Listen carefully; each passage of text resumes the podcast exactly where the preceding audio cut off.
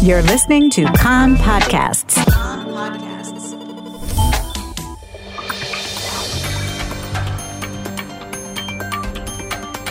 You are listening to the English language news of Kan, the Israeli Public Broadcasting Corporation. Good afternoon. It's 2 p.m. in Israel, Tuesday, March the 21st, 2023. This is Nomi Segal with the top news at this hour. The IDF says that the terrorist who carried out a bombing at Megiddo Junction earlier this month infiltrated Israel by a ladder. The army identified the point where he infiltrated. In that incident, an Israeli civilian was wounded in the blast. Israeli security forces later tracked down the terrorist and shot and killed him as he was trying to make his way back to Lebanon. The Shin Bet, Israel Security Agency, says that it exposed with the IDF and the police a terror infrastructure in Judea and Samaria that plotted a shooting attack in Jerusalem. The cell was receiving instructions from terror groups in the Gaza Strip. The Shin Bet stressed that the network was being monitored at every stage of the planning and thwarted before launching attacks. It's been cleared for publication that there was a stabbing attack without casualties in Netanya last week. Police arrested a Palestinian armed with a knife, and it emerged during questioning that he had stabbed a woman in the shoulder before her children, but only struck her coat. The assailant is to be brought before a judge and charges filed in coming days. The organs of Or Ashkar, the Israeli who died yesterday of injuries he sustained in the Dizengoff shooting attack 12 days ago, have been implanted in five people, including a one year old child.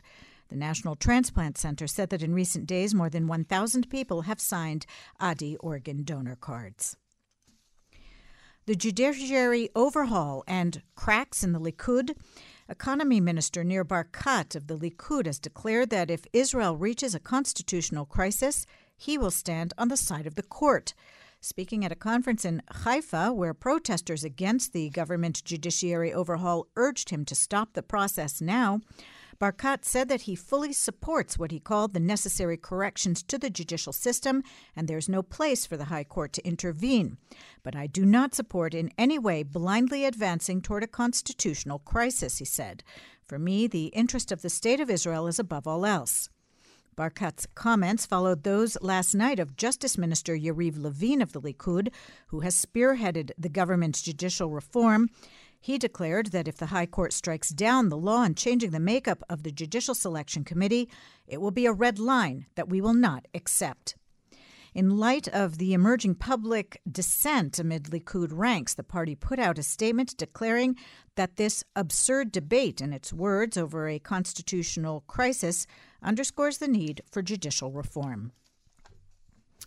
The Knesset Constitution Committee has been meeting to continue deliberations on what the coalition is calling the softened version of the bill revising the makeup of the Judicial Selection Committee ahead of second and third readings.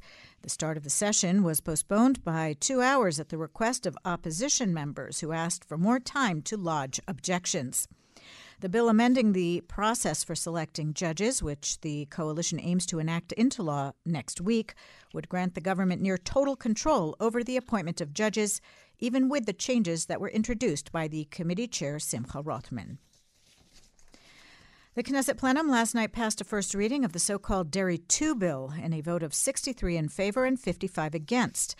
The law bars the High Court from canceling ministerial appointments, and it paves the way for Shas Party leader Aryeh Deri's reinstatement as a cabinet minister after the High Court canceled it in light of his multiple criminal convictions, noting especially his misleading the presiding court in his tax offenses trial last year that he was leaving politics.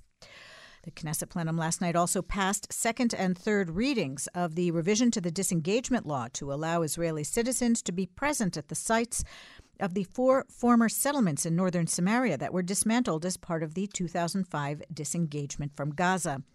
The vote was 31 in favor, with 18 against. The Likud sponsored measure is to pave the way to regulate the presence of a yeshiva that has operated in recent years at one of the settlement sites, Homesh, and been periodically evacuated.